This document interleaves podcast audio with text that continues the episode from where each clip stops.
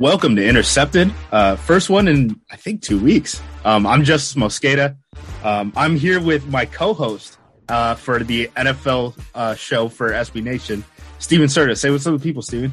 Hey, what's going on? Uh, excited to be here. Uh, this is my first appearance on Acme Packing Co. So I'm excited for uh, excited for this game, even though we're not going to have Aaron Rodgers at this one. We're just never going to have a Mahomes versus Rodgers matchup. Like, they just don't have enough crossover, right? I, yeah. I, I don't know. Wait, the the Chiefs, they probably played like two years ago, so they're probably going to play in like two years again, just in terms of like the rotation. Because this game was because they both had the one seed, and because of the seventeenth game, right? So this is yeah. the this is the seventeenth yeah. game. This is what you get: Aaron Rodgers being out, Jordan Love is in, going against Patrick Mahomes. Um, goodness gracious! So I just kind of want to talk about up top what is happening in Green Bay, because you'll see a lot of people posting. I'm sure, I mean, on your timeline, right? So I, I only have the perspective of like me following the people that I follow, which is skews Packers, right? In terms of potential protocol violations, is that getting on your timeline, or is that just me? I mean, yeah, it is, because I think I follow just a lot of like gen- general N F L people, and this is a huge story. Like, it, it's not just simply a it's Green the reigning Bay M V P. Story. It's yeah. the reigning M V P of the league, who has, you know, they just beat the first, un, the last undefeated team in the N F L, and they are now sitting atop an entire division or entire conference. So yeah, like there's it, a reason why people care. It, it, it's not just a Packers story, though. It, it's an N F L story, because it is Aaron Rodgers. You know, if it's If this was Tyrod Taylor or something, just to throw like a random quarterback out there, I, I don't think it's it's still probably a big story, but it's not this big of a story when it's the guy who is like an N F L face, like a, a feature atop the league. And it just seems like the Packers have been lying about Aaron Rodgers being vaccinated. Like, it, it's a really big deal. That's one of the biggest things. So we're in this position, first and foremost, because Rodgers used the term immunized, right? Immunized. I, I still can't say it. I'm, I'm a bozo. Uh, I went to public schools in Oregon, so if for uh, in terms of scholarship. So he said he was immunized. He is not vaccinated. The joint committee appointed by both the N F L and the N F L P A, which is the players' union, um, said that whatever service he received shows no potential uh, adjustment of, you know, viral load or potential to get COVID down the line. So whatever he did was bunk. He tried to appeal to the league and say, hey, actually, I should be considered vaccinated. They said, get out of here. And then since then, right, the problem in terms of the COVID protocols, it seems like the the plane stuff, the plane stuff is weird, right? So the N F L basically has three different sets of rules for players, right? You're vaccinated, you're on the plane, okay? Then you're unvaccinated, which would seemingly be the second option. Wrong. There's two different types of unvaccinated. So if you're unvaccinated with an exemption, you fly on a different plane. If you're unvaccinated without an exemption, you're on the same plane with the vaccinated players. You're just spaced out more. That doesn't make sense to me, right? So, you know, there's a lot of rules in the N F L. My buddy Sam Schwartzstein was on here a couple of weeks ago when we did the Steelers preview. He basically, he was the rules guy, right, for the X F L when we were there. Um, the way he describes like the N F L's like legislation is like a Frankenstein, right? Where it's, hey, we need this rule now, just add it to the thing. And it doesn't matter yeah. if it all mashes up together. Like, there's just, it's just a collection of words, right? Um, The reason that the Packers might get in trouble is because there are rules in place in the COVID protocols where players within the team facility, and it doesn't matter where in the team facility, they have to be wearing a mask at all times. That is why we've seen players like Allen Lazard, you know, wide receiver who missed last week because he was a close contact. He didn't even test positive for COVID, um, taking Zoom interviews for player availability this year. They have not been doing that with Aaron Rodgers, which then opens up the possibility of every single time Aaron Rodgers has been doing an in-person interview indoors in the media room has been a violation that can cost him fifteen thousand dollars. That is a problem for multiple people in the league. Um, LaFleur up to this point had been adamant that the league had not had any issues, had not let them know about any violations. He said that as as uh, recently as yesterday. Um, the league then opened up an investigation. He started to change his tone a little bit. Um, he he's using the word football space, right? So Rodgers immunized is LaFleur's football space, where he's like, hey, man, in the football space, we've been one hundred percent like down, letter of the law, have not broken any rules. And then they were like, was the media room a football space? And he goes, ah, I don't care about the media. Well, it doesn't matter if you don't care about the media, because your team still might face consequences because of it, right? So that that's going to be weird. Um, it's going to be interesting to see how that develops moving forward. The other thing, too, is like, we talked about this on N F L University yesterday, um, the S B Nation N F L show. Again, plug, plug, plug, go there, five-star reviews, subscribe, all that for, for national coverage. But the fact that other players in the league, even in their own division, you can look at another quarterback in their division, Kirk Cousins, he's doing the same thing. The N F L hasn't stepped in in these situations, and they sure have on their websites, their social media accounts, and their network that they all own, have posted, you know, interviews, press conferences of clear rule violations when they know who is or isn't vaccinated. So this all seems like a very elaborate way to not out Aaron Rodgers as an anti-vaxxer. And it makes the N F L look bad because they've been along for the ride the whole time. It makes the Packers look bad because now they're like, wait, you care about this now? I thought you didn't care about this. And the other thing, too, is like, why is Lazard doing Zoom interviews when Rodgers isn't then? Like, how, how how far are they willing to go to just kind of save face for the guy, I guess? Uh, it is interesting when you think about a quarterback like Lamar Jackson, who isn't vaccinated, has been honest about not getting vaccinated, has gotten COVID twice now, and he still wears a mask during his press availability. And it's like, okay, well, why wasn't this being enforced with the Green Bay Packers then? Like, so are we, are we actually operating on a tier system? 'Cause, you know, the, probably the loudest anti-vax guy in the N F L right now is Bills wide receiver Cole Beasley. And he had to miss some time earlier in the season because, and got fined, I think, for uh, an N F L official being, happening to be at the team facility, and Beasley wasn't wearing a mask where he was supposed to be. And it's like, that seemed like it was a product of circumstance, and it's okay, this guy's also really loud about this stuff on social media, so it's easy. It's a good P R stunt to just suspend Cole Beasley or, or hold him out. Now, Aaron Rodgers is the kind of guy that costs you football games. And so it seems like we're kind of developing a tier system here where they establish importance of certain players as to whether or not that person's really got to be strictly following the COVID protocols. And that's not really the way it should be. And sorry, Matt LaFleur, you should be concerned with the media. You know, there's a, there's elderly members of the media who could be high risk contacts for you. And so we should be concerned about anybody who's coming into contact with the players, not only for the media's health, but also for the players' health. You shouldn't want the players to get sick. And if we knew Aaron Rodgers was unvaccinated, then he's at risk of getting it, which is what happened now. And that's why he's not going to play on Sunday. Yeah, there's so many moving parts. To your point of the tier system, it is it is weird to see where this is being enforced and not. So, like, for example, David Montgomery, right? Not a huge name. Like, fantasy players know him, right? Um, the running back for the Bears. He came down with COVID. I believe he's, like, just coming off the list right now. But days before he was put on the uh, reserve COVID list, he was still doing unvaccinated indoor uh, media availability without a mask on. So Um, that's another example, um, an example of a player uh, beyond Lamar um, who's wearing a mask indoors uh, and is kind of known to be unvaccinated. Or, uh, yeah, unvaccinated would be Carson Wentz, right? That's another example.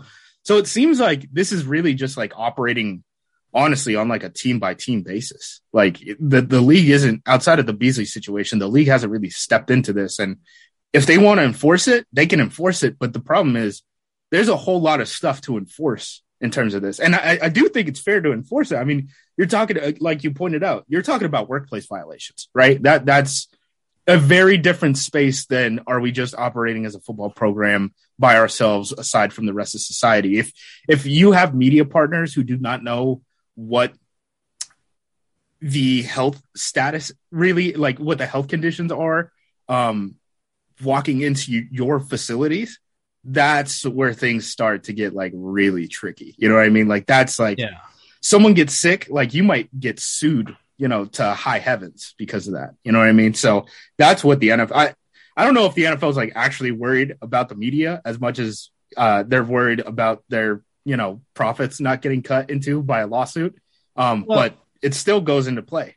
I, I think the other thing here, too, is that, and I, I can't speak for the way it is in Green Bay, but the way I, I know for a fact it is here in Kansas City is that any media members that enter the team facility are required throughout the week to submit negative COVID tests. And and they were even, you know, asked if, you, if you're available to get a booster or whatever, you know, go get the booster or, or whatever. And they're strict about the way that they're testing the people who are allowed to enter that building because they've really minimized the amount of media members that they'll allow in there, which is totally reasonable uh, during this time. So I, I totally get that.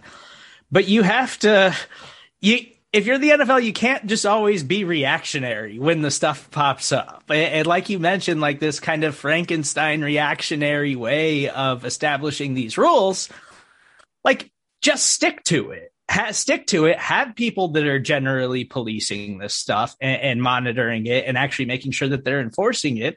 Because, yeah, now the question comes, OK, I w- am really willing to bet right now that there's some teams around the N F L that are not policing this as much as others. And that I would imagine as the season goes on, and this might be the biggest circumstance of this with Aaron Rodgers, but we're probably going to see more of this as the season goes on. And now that we've established a superstar player who is clearly unvaccinated, and the team seemed to not be honest about it.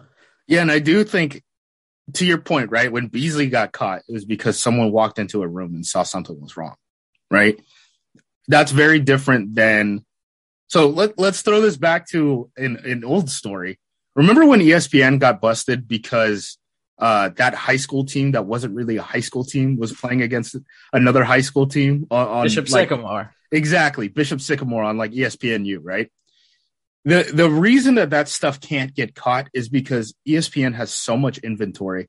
It's literally impossible for someone, like a single person, right, to consume that much content to be able to like quality check across the board everything that is happening on all of their networks, right? Think about this from an N F L perspective.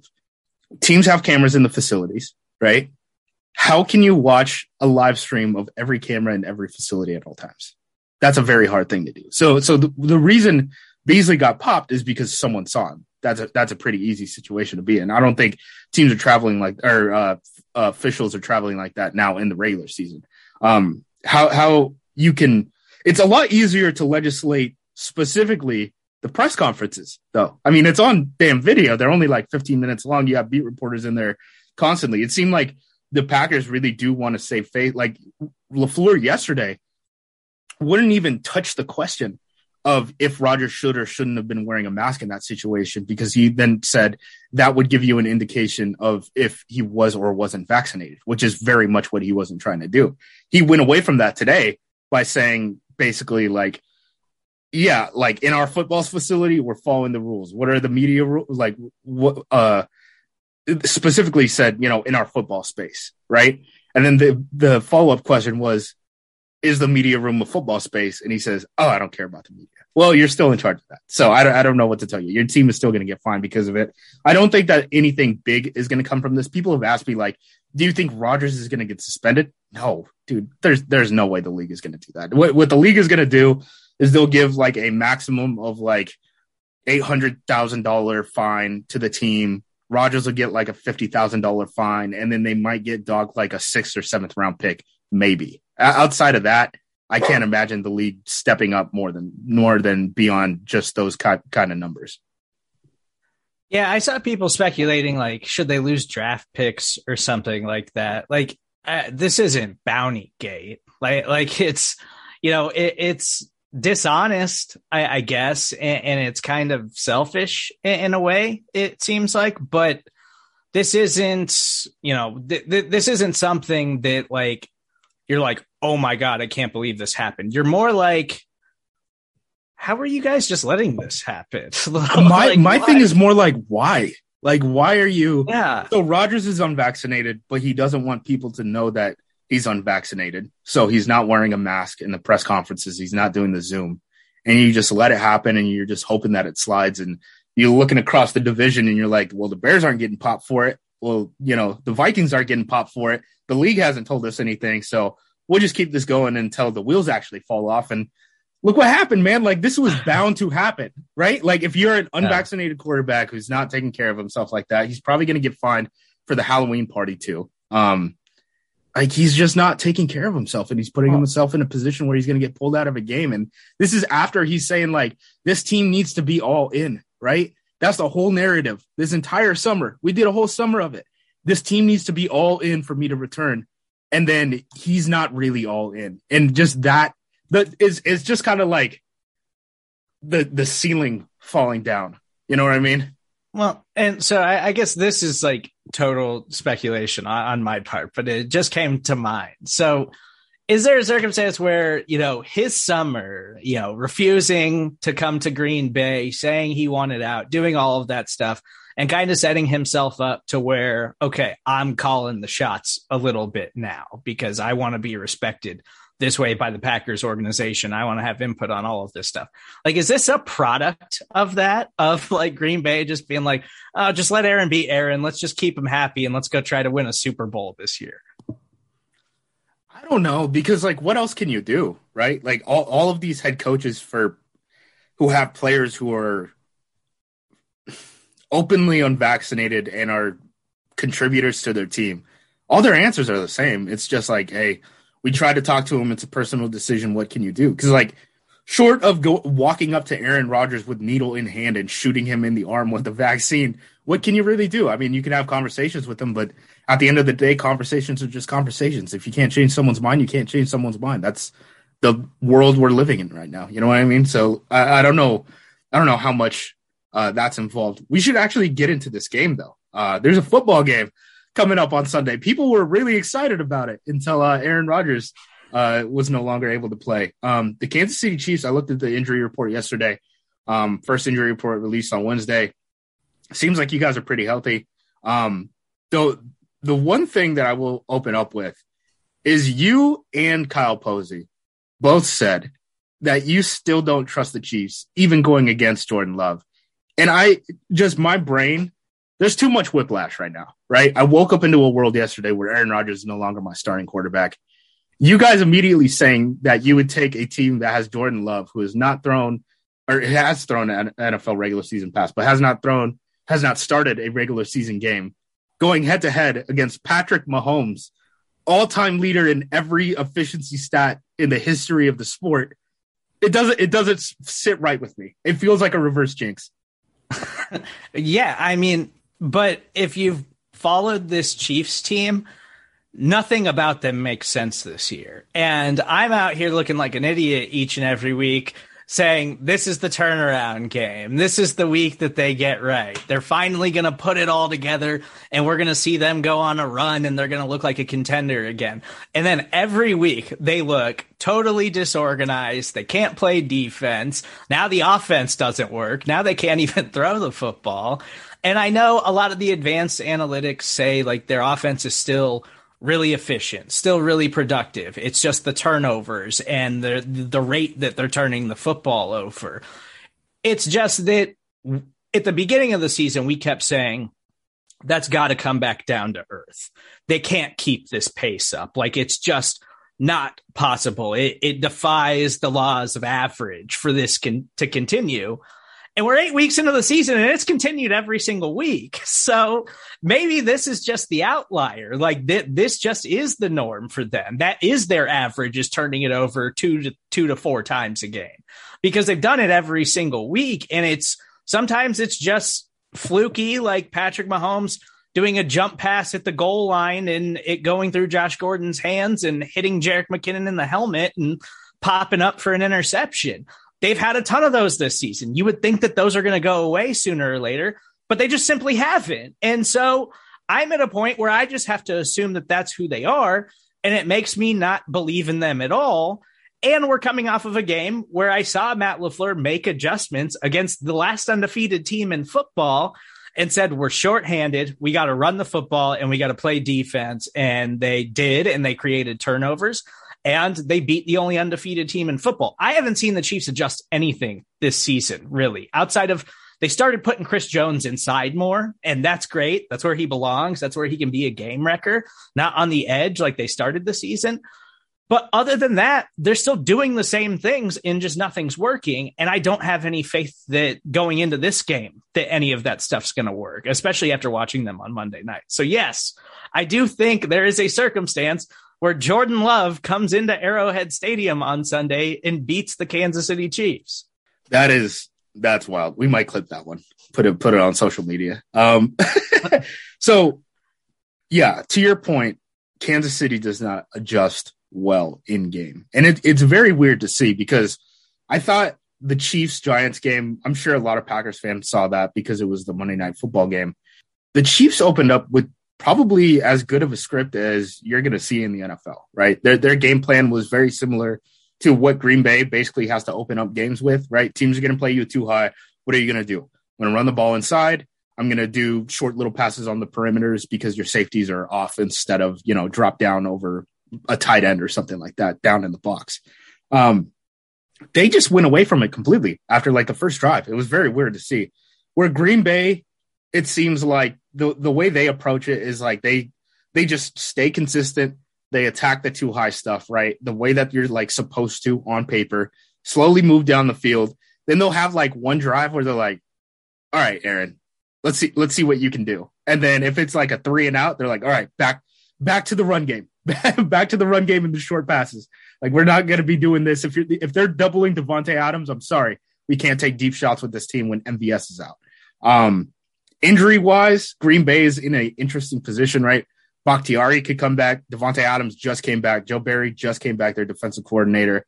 Uh, cornerback Kevin King seems like he's going to be able to go. It'll be interesting to see if he does or doesn't start. He was the starter the last time we saw him. He probably had his best game of the season against Cincinnati. And then uh, Yadam came in as his replacement, got benched. He's basically a special teamer now. And then Rasul Douglas has been a little up and down.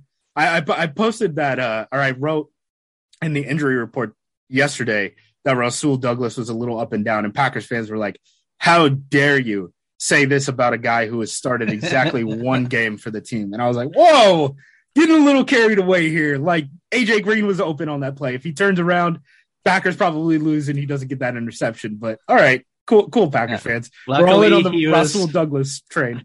Yeah, luckily Douglas was prepared for A J Green to think it was a run play. I mean, got he must that, have got that it. from film study. He must have seen it in camp or something when he was with the Cardinals, yeah. right? Something like that. Um, the Packers are relative. They're they're getting healthier than they have been all season, which is a little scary. Outside of that whole uh, quarterback situation thing. So the, the line has moved like crazy already this week, right? We we we post the opening lines on Sunday. The Packers were, I believe, like a three-point dog on the road. Then Monday night played out. They the books reacted by saying, okay, well, the Packers are now a short favorite. And then Aaron Rodgers is out, and now they're like, okay, Chiefs are seven-and-a-half-point favorites. So this line has been everywhere. Like, you could have gamblers having like literally any number on this game on, on Sunday. So it's going to be a very odd situation gambling wise. Um, defensively, you mentioned Chris Jones is kicking inside more. Melvin Ingram should help there. Um, that that's going to be a nice addition for them. I mean, Melvin Ingram is kind of on the same type of timeline that the Packers got Whitney Merciless on. They tra- just traded for, for Ingram from the Steelers. Um, I believe he made a, he definitely made a Pro Bowl with the Chargers before. Um, he still has a little bit in the tank.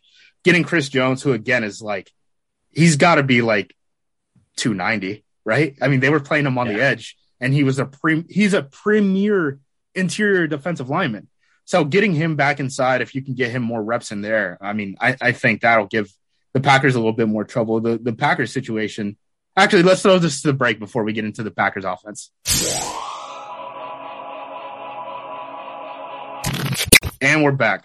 So getting back to the Packers offense, because I didn't, I, I want to talk about this more in depth a little bit. So we'll talk about the Chiefs defense and the Packers offense uh, relatively.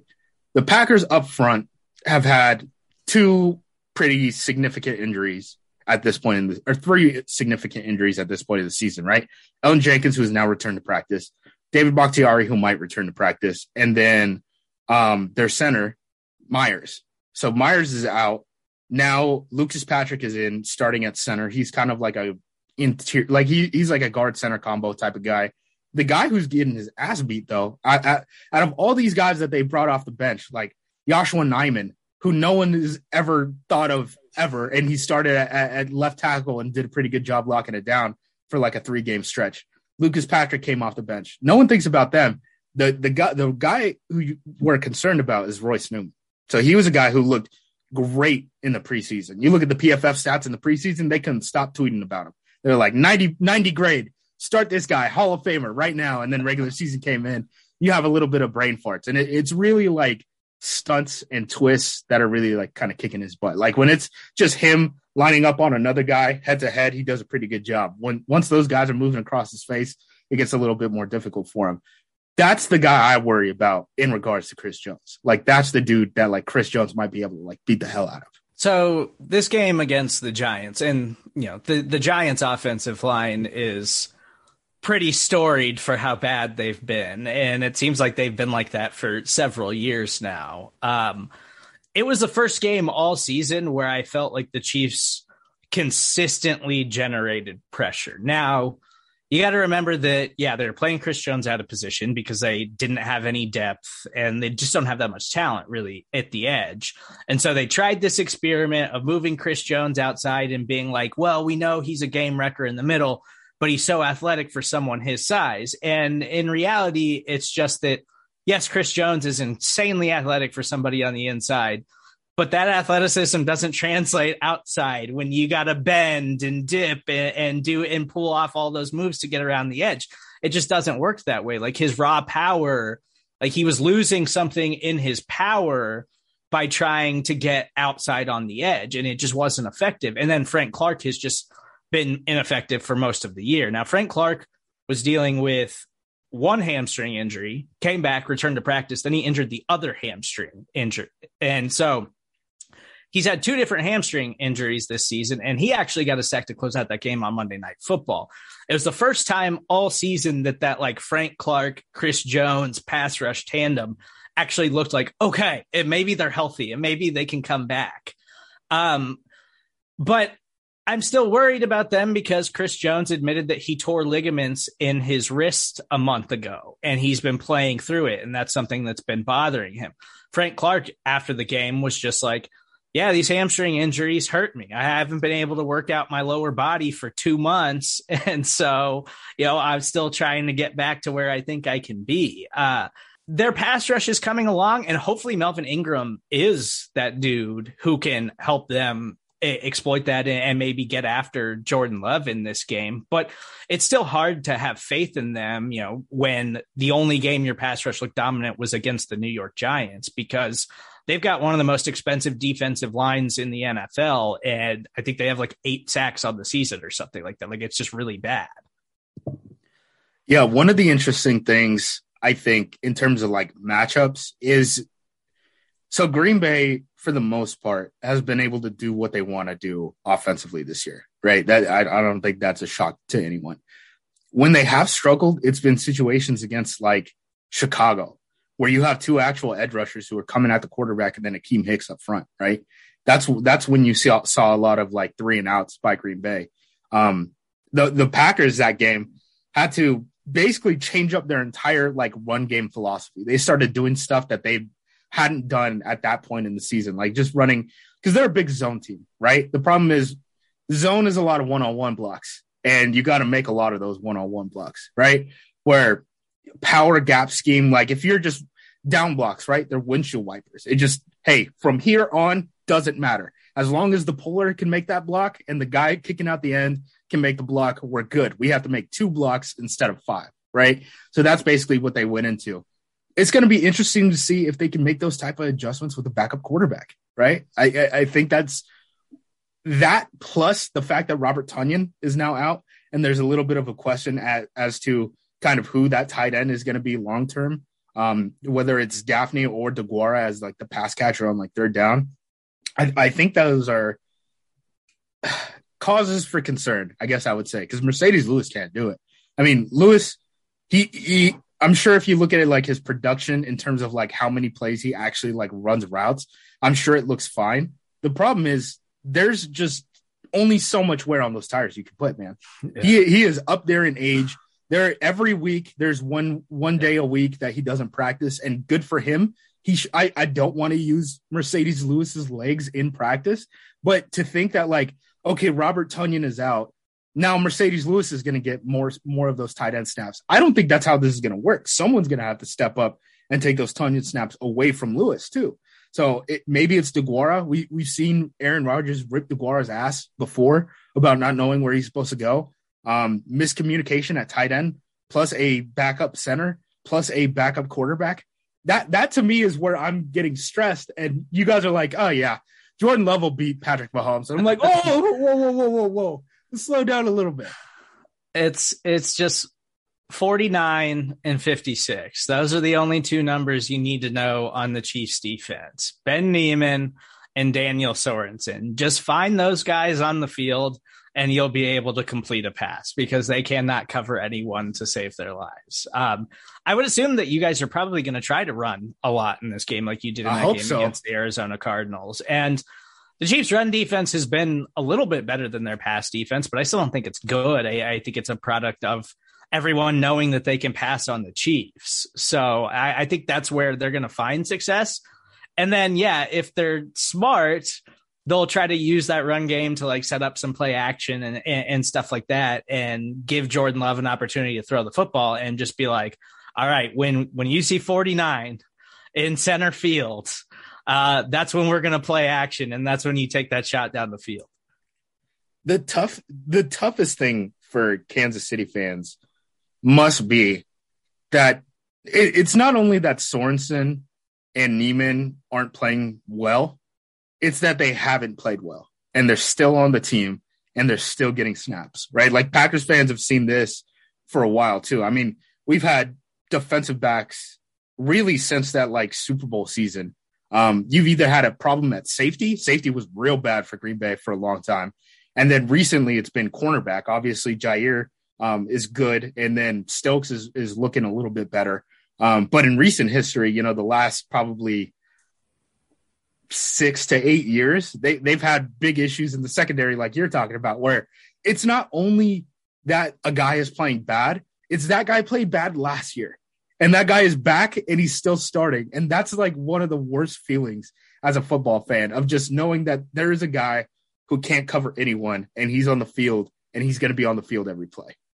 Yeah. And it's not just that they're getting snaps when they're bad. It's that they're literally the worst players at their position in the N F L, like hands down. They're the worst players at their position in the N F L. The Chiefs did sign former Packers cornerback Josh Jackson to their practice squad this week. So that's uh, oh maybe, he should be he should to, be playing safety. Yeah, is my thought. Maybe they're trying to get some insight into the Packers defense with him. I don't know how much Josh learned, to be to be frank, based off of how he played on the field. Um, let's flip to the other side of the ball. Packers defense. Um, the guy who's going to surprise you. So like, I'm sure Chiefs fans at this point know Kenny Clark. Right. So like, hey, he's like a borderline Pro Bowl nose tackle. Um, the guy who's really stepped up in the last month is Dean Lowry. Kenny said yesterday, Lowry's playing the best football of his life. If you look at like any of the advanced stats and you have access to uh, filters that can kind of whittle down the beginning of the season, the last month, Dean Lowry is like a Pro Bowl defensive end. Like he looks like J J Watt. It's very weird on passing downs.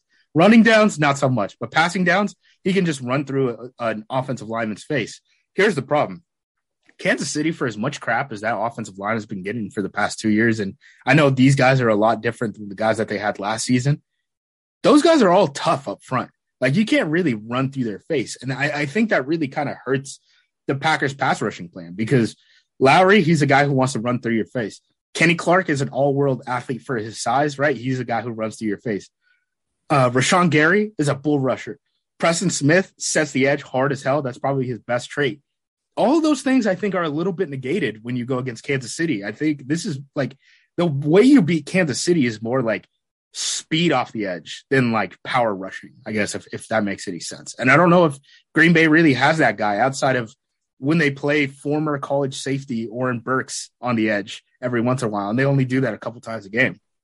Yeah, well, I'm glad you mentioned that, actually, because that is specifically like what their offensive line has struggled with this season. They've been fantastic in run blocking. The problem is the Chiefs don't run the football that much, and they don't want to run the football. They want to throw with Patrick Mahomes. That makes sense.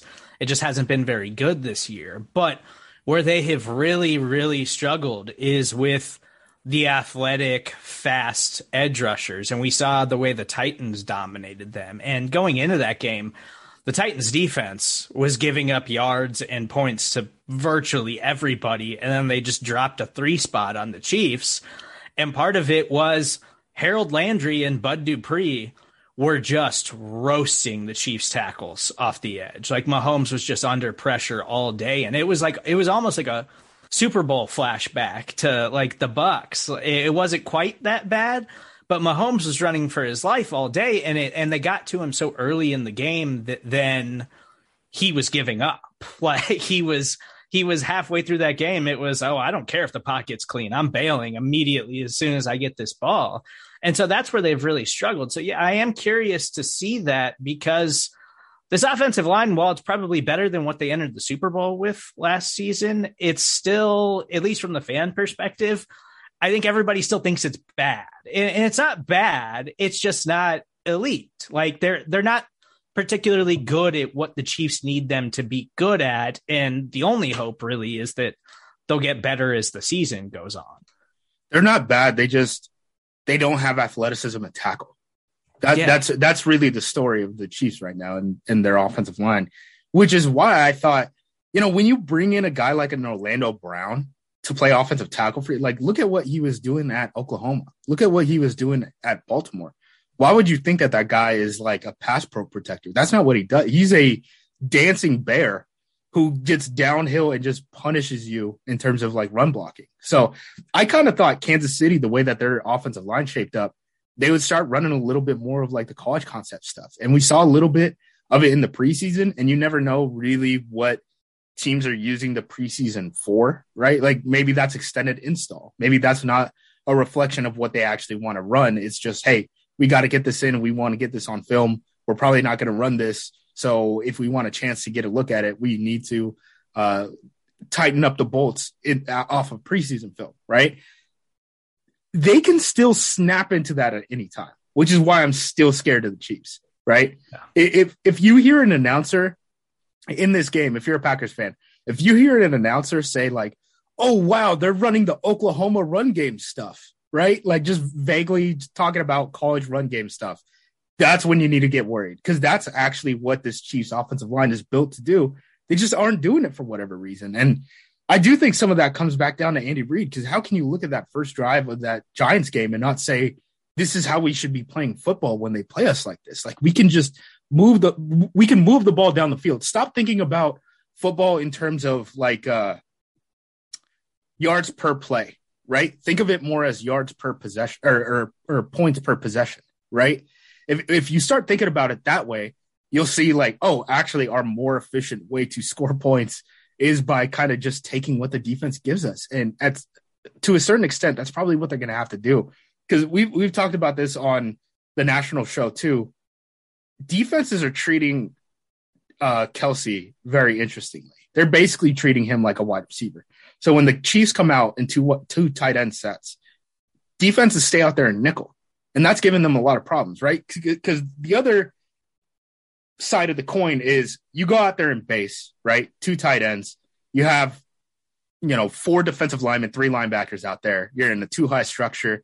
And now you have a matchup somewhere on the field, right? If, if you don't flip the corners, um, things are going to get weird in the slot. If, if you do flip the corners, Travis Kelce's probably isolated on a safety or a linebacker backside. The difference is those speed advantages get negated a little bit when defenses are in nickel. And then the answer is, oh, well, we have to run against this. But the players the Chiefs have on the field are Mecole Hardman, Tyreek Hill, Travis Kelce, three guys who don't seem like they really want to get involved in the blocking game, which is so different than like the Packers wide receiver unit, right? And I think that's causing some of these problems too, beyond just the offensive tackles not being able to handle athleticism off of the edge. Yeah, like it, it's become kind of a joke, uh, you know, like how important Sammy Watkins was to this Chiefs offense. But like looking back on it now and seeing the way that they've gone through this season, like it legitimately, Sammy was really important to this offense because of how he blocked. And it, it's a weird thing to say. And I think that's why they brought in Josh Gordon, because they think Josh Gordon can be that kind of guy. And, you know, his snaps have gone up every week since they signed him. He still hasn't been a big part of the offense, but maybe they do try to get him involved in this game. I would think this is a good one to try to do that with. Um, You know, you need to put up points, I I still think, even with Jordan Love under center. But, yeah, that's been an issue with Andy this season. That first drive against the Giants, that was the first time in a while. And we've talked about it a lot here in Kansas City. Like, Andy Reid's always got that opening script, like the first fifteen plays or whatever that he wants to run. And for years, even with Alex Smith, it was like that first fifteen – it's good for seven. Like, we know the Chiefs can score on that first drive. And then it's when Alex Smith had to start adjusting, when he would start struggling a little bit, and when he uh, would have to start start playing like off cue and, and out of structure a little bit. And that's where Mahomes has thrived. And so I think some of this just boils down to like Andy's ego and not wanting to adjust so much, because I think it would be hard to adjust for anybody when you've had so much success over the last three, four seasons with Mahomes. And especially like when it comes to the offensive line and the way that they're utilizing them, even though they know it's not what they're good at. Andy has, over his entire career, has drafted like mid to late round offensive linemen and thrown them in the mix, and like they become contributors, like L D T, who they just traded away at the trade deadline, was a was a starter for this team on a Super Bowl team. Um, he's had success with that a lot over his entire career. So I think that part of it is him just thinking, well, they'll get it. They'll, they'll get it because because we know how to do offensive line here. We know how to groom offensive linemen, and it just doesn't seem like they're getting it. And so it's like, yes, please adjust. That first fifteen that we saw, that's what we need. We need more of that. Like, force Mahomes to stay within the game plan. And the special part of his game is when that stuff breaks down and he can just go make plays. The problem is it's not happening organically anymore. It, it, it's all just forced, and it's all trying to make things happen where things aren't. So that's been their struggle, and that's been the biggest frustration with their offense, and why I'm totally skeptical about them uh, in this game in any possible way.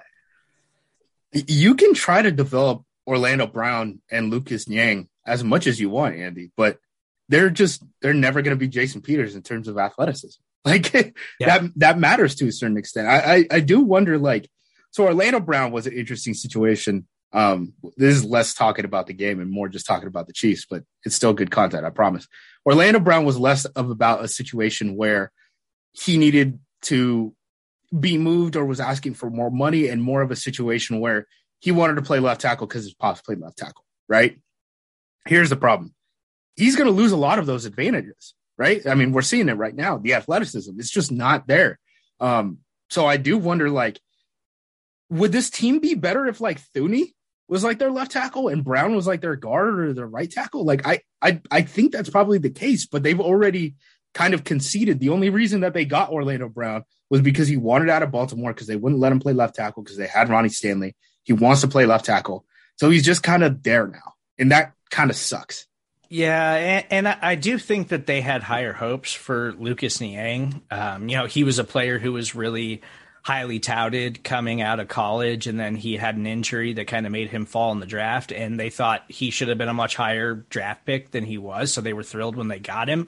And then he sat out his rookie year because of COVID, and so this is really like his rookie season. Um, and he's been okay. He's shown flashes of being good, and then he's shown a lot of inconsistencies. I think they had much higher hopes for Chris Long than we really realize. You know, they, they brought in Chris Long, who can play guard, who can play tackle. He's done both throughout his career, and he's done both effectively, but he got hurt in the preseason and he's been on the PUP list, and they haven't activated him yet. Uh, they're saying that he could be back soon, but like, who, who knows? I think that they really wanted him as a guy that they could just move around the offensive line, and as long as he stayed healthy, he'd be a productive player there for them, because Their interior's good. Creed Humphrey, Trey Smith, two rookie players that have been fantastic for them. Joe Thuney has been fantastic too. It's just the ends. And so I think if they get Kyle Long back, and Kyle Long still looks like he's a player, or Chris Long, Kyle Long. I always for Chris Kyle Long. I always I always get the Longs confused, the Long brothers. Um, if they get him back, I, I think that he could wind up being like in the mix there over Lucas Niang or uh, Mike Remmers, because, yeah, I'm with you. I don't think that they're going to move Orlando Brown Junior, and that's probably a mistake. One more thing I want to get to offensively before we get into our predictions. Um, so Jerick McKinnon was in there, and I was like, oh, I forgot Jerick McKinnon is there. That's cool. And then I saw Gore, and I was like, who the hell is that? Because that's that can't be Frank Gore, and that's the only Gore I know. So who who the hell is Derek Gore? Because he was getting touches for you at running back last week.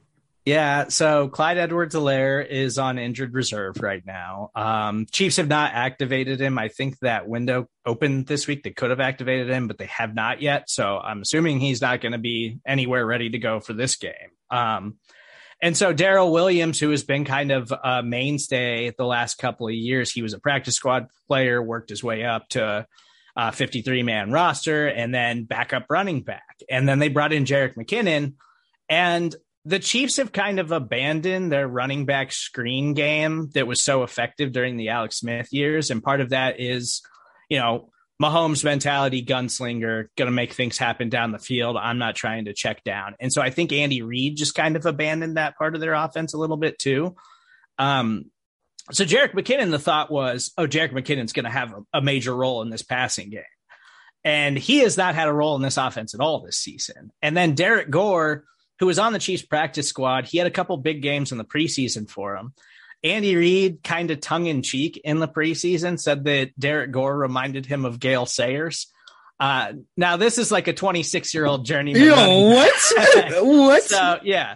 This is like a twenty-six-year-old journeyman running back who's played for multiple teams in the N F L, and most of the time it's been like as a practice squad player. But he looked really good in the preseason, and then out of nowhere last week, Jerick McKinnon got like a few snaps, and then Derek Gore came in and looked like he might be their most effective running back. So I don't think Derek Gore is Gale Sayers, as Andy Reid joked during the preseason. But it seems like Derek Gore's got some juice, and, and I'm kind of excited to see if he can continue to produce for them, at least until Clyde gets back, because Clyde was finally kind of developing and turning it on and looking like, okay, this is why you took him in the first round. Um, then he got injured, and now the running game is they've been kind of trying to figure that out. And like, Darrell's a fine player. He's just not explosive. Derek Gore, and it's no relation to Frank Gore. He just happens to be a Gore, but no affiliation to Frank Gore. But he just looks like he's got a little bit more boost than Darrell Williams does. So I actually want to see if they try to use him some more in this game. I'm actually excited about Derek Gore this weekend. Yeah, so I'm, I, I I did a quick Google. The first result is, who is Derek Gore? Is he related to Frank Gore? That's nice. Uh, so I'm not I'm not the only one here. Um, I should have known him because I ran personnel for a spring league, but uh, looks like this guy used to be at Alabama and then he transferred to Louisiana Monroe. That's an interesting situation. Yeah, he looked like a player that week. I, I am kind of interested in like why they wouldn't use McKinnon more as a pass catcher, because like that's that's his thing, dude. Like you can run screens to him. I don't know if it's like a thing where it's like, hey, it's just so obvious that when he's coming into the game, like we're probably going to try to run a screen with him, that teams adjust differently with personnel. Um, one thing that I did want to know before we get into predictions is uh, this feels like it happened three lifetimes ago, but it just happened this week. Jalen Smith got released at linebacker. Um, he was a healthy scratch last game. Essentially what the Packers were doing was they, they play a lot of nickel with three defensive tackles and just one inside linebacker. So like Campbell's there. Um, against Arizona, they ran like true nickel, like four two stuff with two inside backers. Uh, what they ended up doing is they played Barnes there, and Barnes was really the second inside linebacker in like their base, like three, four. Uh, Jalen Smith was often playing their, their, uh, like, I guess you would say true nickel, like the, the inside linebacker and true nickel. Um, his snaps went down from like seventy percent to fifty percent to healthy scratch. Right. And then he was cut. So the experiment there was basically, Can we get better than Chris Barnes at inside linebacker in nickel sets when we know teams are going to want to pass the ball more? The answer was not if if if the player is Jalen Smith, and now Barnes is starting at inside backer. So he's probably going to be the matchup guy um, for a lot of these running backs with the way that, you know, Campbell's kind of having to play sideline to sideline or dropping down to the line of scrimmage. He does that too because he's kind of a bigger body. They use him as like that fifth, fifth rusher often. Um, let's get into predictions. So the Chiefs, Seven and a half point favorites. What, what do you think about this line? Huh? You gonna take uh, the Chiefs? I mean, it says a lot about the worth of Aaron Rodgers uh, because they were not favored prior to him not being available for this game. And then all of a sudden it's a seven point game. I don't like it. I hate it. I actually, I submitted my Arrowhead Pride game prediction this morning, my written prediction, and I still picked the Packers to win this football game. I, man, I am just T B D. Like, I don't even know if I really have a take. Like, it's just T B D. Jordan Love is starting at quarterback. I think what you're going to get from this Packers offense is a whole lot of, like, and we talked about this on the show yesterday, is that um, you're going to see a lot of, like, the Shanahan-McVay type of stuff with him under center, I think. It's going to be a lot of inside run, a lot of outside run, both being zone plays, and then play action off of that. If they're in the gun, I'm going to start getting uncomfortable because Love has shown enough with his footwork at, at the very least in the preseason that he can do that from under center. And, hey, man, th- you're going against Patrick Mahomes. Slap the training wheels on this damn thing and, like, let's just try to make it through the game. You know, that that's kind of my perspective. Yeah, yeah I, I just think, like I said already, it's I've just seen more willingness from Matt LaFleur to stick to what you're good at and stick to what's working. And so I could see the Packers just, you know, having a game plan, knowing that Jordan Love is the quarterback and trying to minimize opportunities for him to make mistakes. And the Chiefs, Chiefs offense also willingly making mistakes uh, more than any team in the N F L, and the Packers defense, like, being pretty good at forcing turnovers this year. Like, I, I think that all of that, the way that it's kind of piled up for Kansas City this season, leads to, oh, you almost lost on Monday Night Football to Daniel Jones and Joe Judge and the New York Giants, to now you're getting Jordan Love and Matt LaFleur instead of Aaron Rodgers on Sunday against the Packers. And you did lose this game because they actually have competent coaching. Like, that's that's what this that's what this game feels like to me. I guess the deciding factor, I would say, in terms of, like, game script, right, is first one to three scores wins, right? I don't think either of the, these teams, it, it, in the way that they're playing right now, can play from behind. Once once they turn into, uh, I guess you would say, like, pre- a predictable football team, right? Teams can just kind of clamp on them. Um, so so I kind of think that that's the situation that's playing out right now. First to three scores wins. Whoever gets to seventeen first, baby, that's the winner of the ballgame. Uh. You might as well call it at that point. I, I do believe in twenty nineteen, when they the last time they played, Aaron Jones just absolutely shredded the Chiefs defense. So I could absolutely see him do that again. They're the, they're the worst tackling team in the N F L. So if you got any pop at all and you can break tackles, and A J Dillon, hey, he wasn't he, he, Downhill, he might actually buddy. be a factor. So yeah. yeah, I think they're going to really struggle to tackle both of those dudes. I could see both of them having big games against the Chiefs. Dillon low-key might be their best, like, running back that you want to run the ball with, right? I mean, wh- what does running back even mean? He's um, a beast. When, when you have a guy like Aaron Jones who can line up at wide receiver and stuff, and they did start doing a little bit of two-back stuff where, you know, Aaron Jones would go back there, A J Dillon's back there, and then Aaron Jones motions out to wide receiver, and you're like, uh, crap. We have to keep the box intact, but a linebacker now has to go walk over Aaron Jones. That's a bad matchup. You know, it's going to be Ben Niemann. It's yeah. going to be Ben Niemann trying to cover Aaron Jones. Yeah, I mean, I, I think they have more advantages at running back than even wide receiver right now. It's just nice that all those wide receivers can block, and it kind of they all they all kind of mesh together a little bit, especially when Lewis is in the game. Um, thanks for the time, Steven. Do you want to plug any of the stuff? Arrowhead Pride, N F L Reacts, uh, N F L University. Um, yeah, I mean, if you guys haven't subscribed to the S B Nation N F L show, you absolutely should. Uh, you can hear me and Justice multiple times a week. We got N F L University on Wednesday.